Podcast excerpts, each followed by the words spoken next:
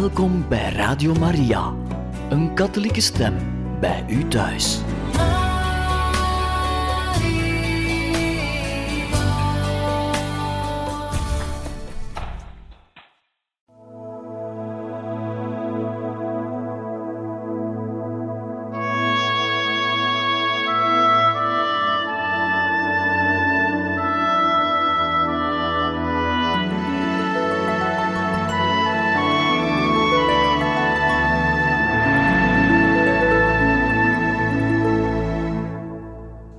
Van harte welkom, beste luisteraars van Radio Maria, bij het programma Heiligen Getuigen. We lezen u verder voor uit het boek Mijn levensverhaal, geschreven door de heilige Therese van Lisieux en bewerkt door Koen de Meester. We waren ondertussen al wat gevorderd in het tweede autobiografische manuscript, manuscript G, dat staat voor Moeder van Gonzaga, de tweede overste, zeg maar, van de heilige Therese van Lisieux na haar zus. Dus eerst hebben we moeder Geneviève gehad, dan moeder Agnes, die ook haar zus was, Pauline, en nu moeder van Gonzaga. En dit manuscript volgt op het vorige, waar we dus het eerste deel van het leven van de heilige Therese van Lisieux beter leerden kennen, zowat tot aan haar intrede in de Karmel en nog wat verder in de eerste jaren van het noviciaat. En in dit manuscript gaan we wat dieper in op enerzijds nog die noviciaatsjaren, daar vertelt ze ook enkele anekdotes over, en ook de taak die zij heeft toebedeeld gekregen van moeder Marie van Gonzaga, waarbij ze dus eigenlijk een verantwoordelijkheid draagt in het noviciaat zelf. We gaan verder met die anekdote waar we vorige keer waren geëindigd, waar de heilige Therese van Lisieux, en dit was in het uh, noviciaat, in de eerste periode als zij de Karmel binnenging, dat zij merkte dat er een soort van genegenheid was gegroeid tussen haar en een andere zuster. Maar God geeft haar in dat het beter zou zijn dat die gesprekjes, waar ze toestemming voor had van haar overste, zouden ophouden, gezien ze het doel van de heilige constituties van de Karmel voorbij gingen. En daarin staat dat deze gesprekken tussen zusters enkel geoorloofd zijn wanneer deze ervoor zorgen dat de liefde voor hun bruidegom, Jezus Christus, groeit. En Therese van Lisieux komt eigenlijk tot de conclusie dat dat niet het geval is. En ze bidt God voor leiding hierin. Het uur waarop we samen zouden komen was aangebroken. De arme zuster zag meteen toen ze naar me keek dat ik niet dezelfde was. Ze ging naast me zitten en bloosde. Ik legde haar hoofd tegen mijn hart en zei haar met tranen in de ogen alles wat ik van haar dacht. Maar dat was in zulke lieve bewoordingen, en ik toonde haar een zo grote genegenheid, dat al snel haar tranen zich mengden met de mijne. Met veel nederigheid beaamde ze alles wat ik zei. Ze beloofde me een nieuw leven te beginnen, en ze vroeg me, alsof het een gunst was, of ik haar altijd op haar fouten wilde wijzen. Op het moment dat we uit elkaar moesten gaan, was onze genegenheid heel spiritueel van aard geworden. Er was niets menselijks meer in te vinden. In ons werd deze tekst uit de Heilige Schrift werkelijkheid. Iemand die door zijn broeder geholpen wordt, is als een versterkte stad. Wat Jezus met zijn penseeltje gedaan had, zou al snel zijn uitgewist als hij niet door u gewerkt had om zijn werk te volbrengen in de ziel waarvan hij wilde dat ze helemaal aan hem toebehoorde. Misschien nog een korte kanttekening. In een vorige aflevering kon u horen dat de heilige Therese van Lisieux eigenlijk een vergelijk maakt over haar leven als een schilderij en alles wat er nodig is om aan zo'n schilderij te kunnen komen. Enerzijds spreekt ze dus over God als de kunstenaar. Het is niet de penseel of dus het schilderwerk zelf dat schoonheid draagt, maar wel datgene wat gestuurd wordt door de kunstenaar, die God zelf is. en zij noemt haar overste het grote penseel dat zeg maar de grote vlakken inkleurt en het schilderij helemaal bedekt, en zij is dan het kleine penseel dat gebruikt wordt voor de details. En zo zijn we ook helemaal terug op het spoor van die metafoor die zij gebruikt om haar relatie met God en met haar overste uit te leggen. Dus er staat wat Jezus met zijn penseeltje gedaan had, zou al snel zijn uitgewist als hij niet door u gewerkt had om zijn werk te volbrengen in de ziel waarvan hij wilde dat ze helemaal aan hem toebehoorde. De beproeving leek bitter te zijn voor mijn kameraadje, maar het was uw vastberadenheid die zegevierde. En toen kon ik haar, die u me als eerste onder andere zusters gegeven had, na haar getroost te hebben, uitleggen waar de echte liefde uit bestaat. Ik wees haar erop dat ze zichzelf lief had en niet u. Ik vertelde haar hoe ik u lief had en welke offers ik had moeten brengen aan het begin van mijn leven als religieuze, om me niet op een materiële manier aan u te hechten, zoals een hond zich aan zijn baasje hecht. Liefde wordt gevoed door offers.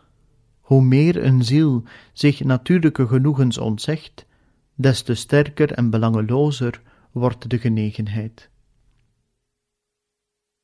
Ik weet nog dat ik, toen ik postulante was, soms zo hevig bekoord werd om bij u naar binnen te gaan voor mijn eigen voldoening, om een paar druppeltjes vreugde te vinden, dat ik snel voorbij uw kamer moest lopen en me daarna aan de leuning van de trap vast moest klampen. Er kwamen talrijke dingen in me op waarvoor ik uw toestemming vragen kon. Er waren dus honderd en één redenen om te handelen zoals mijn natuur me ingaf. Wat ben ik nu blij dat ik me dat vanaf het begin van mijn leven als religieuze ontzegd heb. Ik geniet nu al van de beloning die beloofd is aan degenen die moedig strijden. Ik heb nu niet meer het gevoel dat het noodzakelijk is mezelf alle vertroostingen van het hart te weigeren, want mijn ziel is gesterkt door Hem die ik alleen wilde beminnen. Vol geluk zie ik dat, wanneer je Hem bemint, je hart wijder wordt, dat het onvergelijkbaar veel meer tederheid geven kan aan degenen die Hem dierbaar zijn, dan wanneer het zich beperkt zou hebben tot een zelfzuchtige en onvruchtbare liefde. Moeder, ik heb u in herinnering gebracht wat Jezus en u door mij als eerste werk volbrengen wilden. En dat was nog maar de prelude van al hetgeen me zou worden toevertrouwd. Toen het mij gegeven werd het heiligdom van de zielen binnen te treden, zag ik direct dat deze taak mijn krachten te boven ging. Ik heb me toen als een klein kind in de armen van de goede God geworpen en terwijl ik mijn hoofd in zijn haar verborg, zei ik tegen hem: Heer, ik ben er veel te klein voor om uw kinderen voedsel te geven. Als u hen door mij geven wilt wat ieder nodig heeft, vul dan mijn kleine hand, en zonder dat ik uw armen verlaat, zonder dat ik mijn hoofd afwend, zal ik uw schatten geven aan de ziel die me om voedsel zal vragen. Als zij voedsel naar haar smaak vindt, weet ik dat dat niet van mij afkomstig is, maar dat ze dat aan u te danken heeft. Maar als ze klaagt en datgene wat ik haar aanbied bitter vindt, dan zal ik mijn vrede niet laten verstoren. Ik zal haar ervan proberen te overtuigen dat dit voedsel van u komt en zal ervoor waken iets anders voor haar te zoeken. Sinds ik begrepen heb dat het me onmogelijk is iets uit mezelf te doen, leek de taak die u mij opgelegd heeft me niet meer moeilijk. Ik voelde dat het enige noodzakelijke een steeds diepere verbondenheid met Jezus is en dat de rest me erbij gegeven zou worden. Mijn hoop werd inderdaad nooit teleurgesteld. De goede God wilde mijn kleine hand zo vaak vullen als dat het nodig was om de zielen van mijn zusters voedsel te geven. Ik geef toe dat als ik me ook maar zo min mogelijk op mijn eigen kracht verlaten had, ik me al gauw gewonnen gegeven zou hebben. Uit de verte ziet het er heel mooi uit, weldoen aan de zielen, ervoor zorgen dat ze God meer beminnen. Kortom, hen modelleren naar je bedoelingen en persoonlijke gedachten. Van dichtbij ziet het er totaal tegenovergesteld uit, al het aantrekkelijke is verdwenen. Je begrijpt dat weldoen zonder Gods hulp net zoiets onmogelijks is als de zon in de nacht te laten schijnen. Je begrijpt dat je je eigen smaak en overtuigingen helemaal vergeten moet en de zielen moet leiden over de weg die Jezus voor hen uitgestippeld heeft, zonder hen over je eigen weg te laten lopen. Maar dat is nog niet het moeilijkste. Wat me het meest van alles kost, is op de fouten en kleinste onvolmaaktheden te letten en daarmee een strijd op leven en dood aan te gaan. Ik zou bijna zeggen: jammer genoeg voor mij, maar nee, dat zou laf zijn. Ik zeg gelukkig voor mijn zusters. Sinds ik me in Jezus' armen bevind, ben ik als de waker die de vijand gadeslaat, vanuit het hoogste torentje van een burcht. Niets ontsnapt aan mijn blik. Vaak verbaas ik me erover dat ik zo goed als alles zien kan, en dan ben ik van mening dat het de profeet Jonas niet kwalijk genomen moet worden dat hij de vlucht nam, in plaats van de verwoesting van de stad Nineveh aan te kondigen. Ik zou duizendmaal liever verwijten krijgen dan er zelf aan anderen te maken. Maar ik begrijp dat het noodzakelijk is dat ik eronder lijd. Als je namelijk van nature zo zou handelen, zou de ziel, die je haar fouten wil laten ontdekken, onmogelijk haar tekorten inzien. Ze ziet maar één ding: de zuster die me begeleiden moet is boos en ik krijg van alles de schuld, terwijl ik toch de beste bedoelingen had.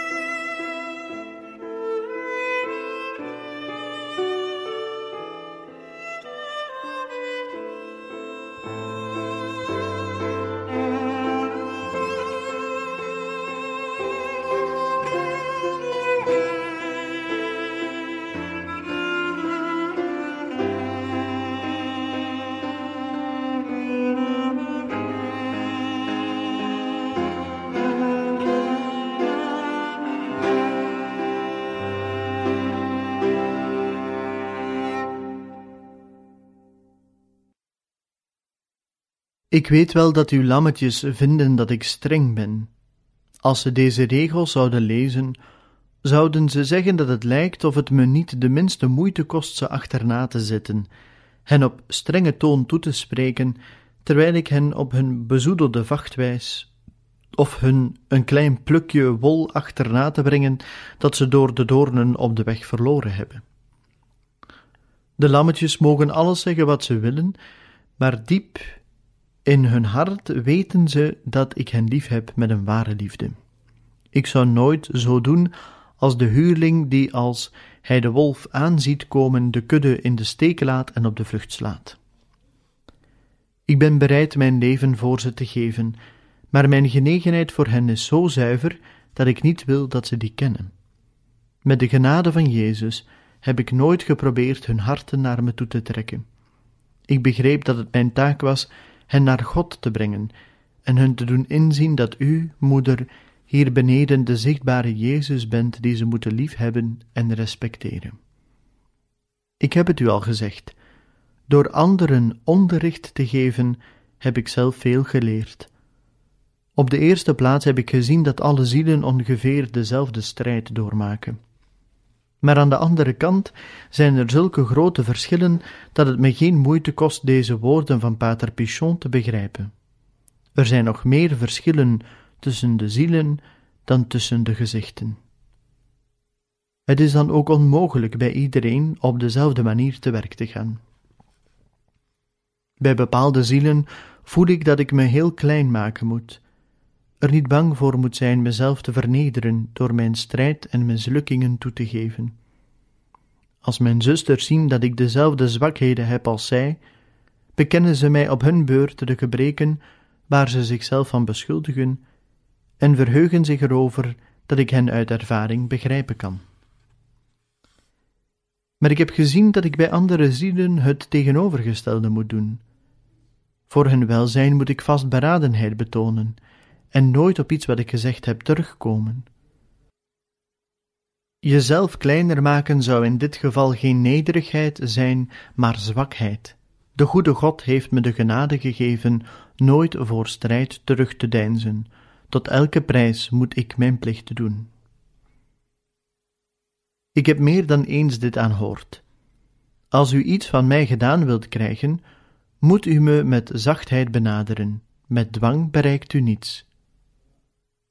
Maar ik weet dat niemand in zijn eigen zaak een goede rechter is. Een kind dat een pijnlijke behandeling van een dokter moet ondergaan, zal hard schreeuwen en zeggen dat het middel erger is dan de kwaal. Maar als hij na een paar dagen genezen blijkt te zijn, zal hij heel blij zijn weer te kunnen spelen en rennen. En dat geldt ook voor de zielen. Al gauw zullen ze inzien dat een klein beetje bitterheid soms beter is dan suiker, en ze zijn niet bang dat toe te geven.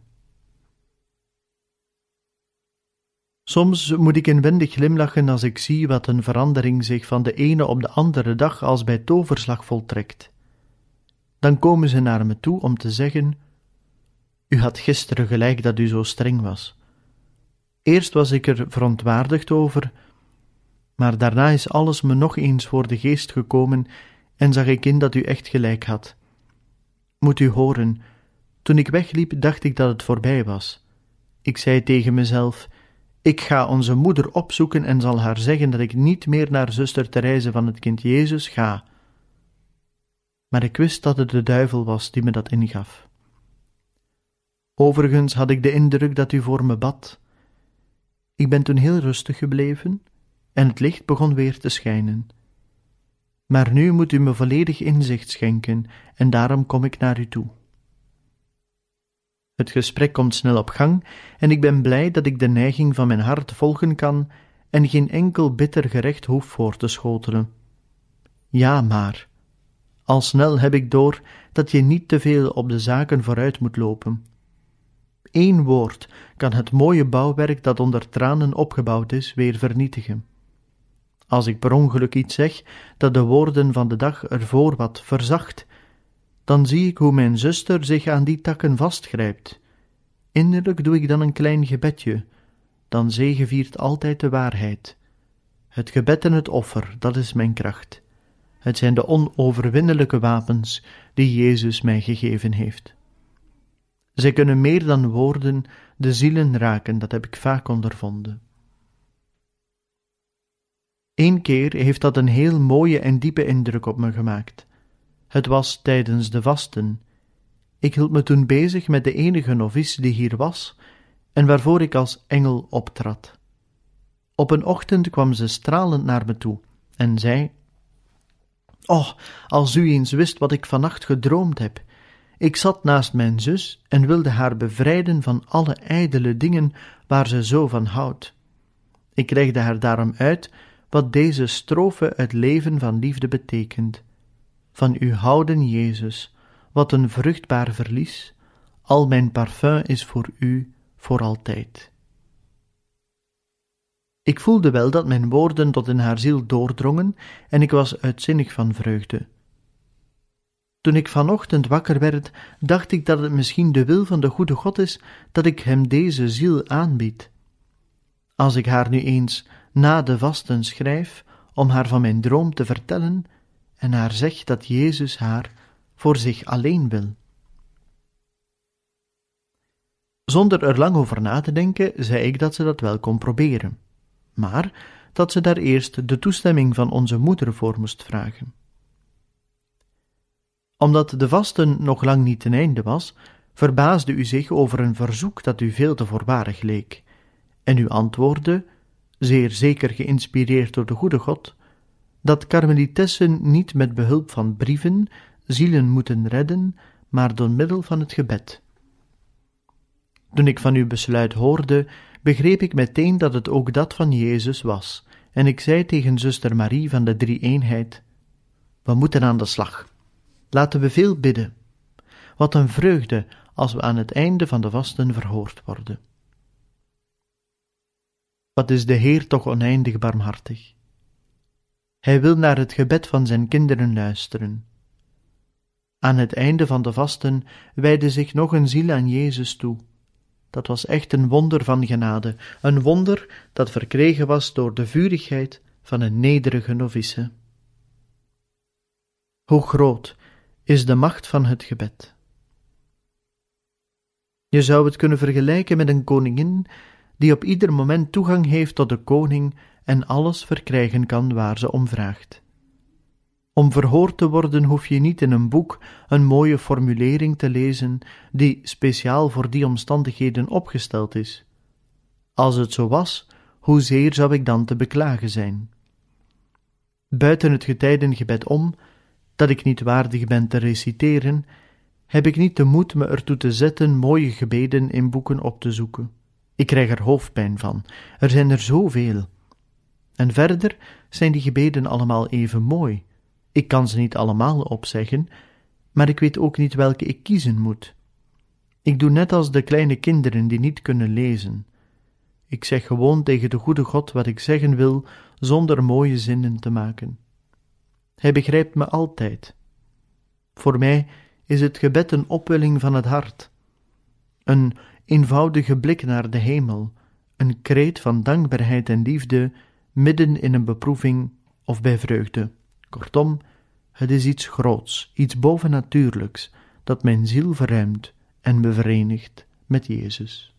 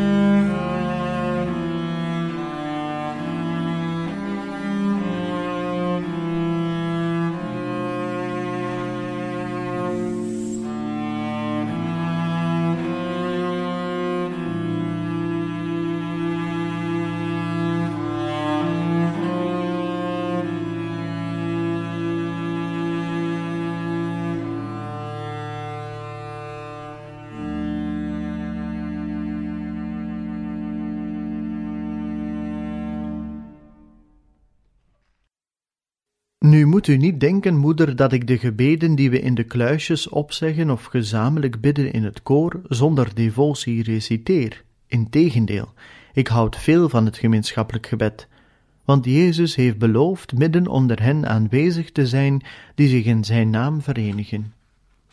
Ik voel dan dat de vurigheid van mijn zusters de mijne aanvult. Maar als ik alleen ben, en ik schaam me dit te moeten toegeven, kost het bidden van de rozenkrans me meer moeite dan een boete te doen. Ik weet dat ik de rozenkrans zo slecht bid. En dan kan ik me nog zo inspannen om de geheimen van de rozenkrans te overdenken, toch dwalen mijn gedachten af. Ik ben heel lang verdrietig geweest over dit tekort aan devotie. En het verbaasde me zo, want ik houd zoveel van de heilige maagd, dat het eigenlijk heel makkelijk voor me zou moeten zijn tot haar eer de gebeden te doen die haar aangenaam zijn. Maar nu ben ik daar minder verdrietig om. Dan denk ik eraan dat de koningin des hemels, die mijn moeder is, wel ziet dat ik van goede wil ben en dat dat haar genoeg is. Als mijn geest soms een zo grote dorheid doormaakt, dat er geen enkele gedachte in me opkomt die me met de goede God verenigen kan, dan bid ik heel langzaam een Onze Vader en een Wees gegroet. Dan vind ik die gebeden weer prachtig. Het voedt mijn ziel zoveel meer dan wanneer ik er honderd heel haastig bid. De heilige maagd laat me zien dat ze niet boos is op mij. Ze zal me altijd, zodra ik haar aanroep, beschermen. Als ik onrustig word of me beklemd voel, dan wend ik me snel tot haar. En als de tederste van alle moeders komt ze altijd voor mijn belangen op. Hoe vaak heb ik niet de weldaden van haar moederlijke bescherming ondervonden, wanneer ik met de novicen sprak en haar aanriep. De novicen zeggen vaak tegen me: U hebt altijd overal een antwoord op, terwijl ik nu toch dacht u eens in verregenheid te brengen. Waar haalt u toch wat u zegt vandaan? Sommigen zijn zelfs zo naïef dat ze denken dat ik in hun zielen lezen kan, omdat het mij wel eens gebeurde hen ergens voor te waarschuwen en precies datgene te zeggen wat ze dachten. Op een avond had een van hen besloten iets dat haar veel verdriet deed voor mij verborgen te houden. Ik kwam haar vroeg in de ochtend tegen. Ze zei me iets met een stralend gezicht maar zonder antwoord te geven op wat ze tegen me zei, zei ik met overtuiging in mijn stem: Je hebt verdriet. Als ik de maan voor haar voeten neer had laten vallen, zou ze me niet met meer verbazing aan hebben gekeken. Haar verbazing was zo groot dat ik er zelf door bevangen werd, en een moment was ik door een bovennatuurlijke huiver gegrepen. Ik was er zeker van dat ik niet de gave bezat in de zielen te kunnen lezen. En mijn verbazing was des te groter, omdat het zo gepast was wat ik zei. Ik voelde dat de goede God me heel nabij was en dat ik, zonder me dat te realiseren, woorden gesproken had die niet de mijne waren, maar die van Hem afkomstig waren. U begrijpt dat de novicen alles is toegestaan, ze mogen zonder beperking alles zeggen wat ze willen, zowel het goede als het kwade.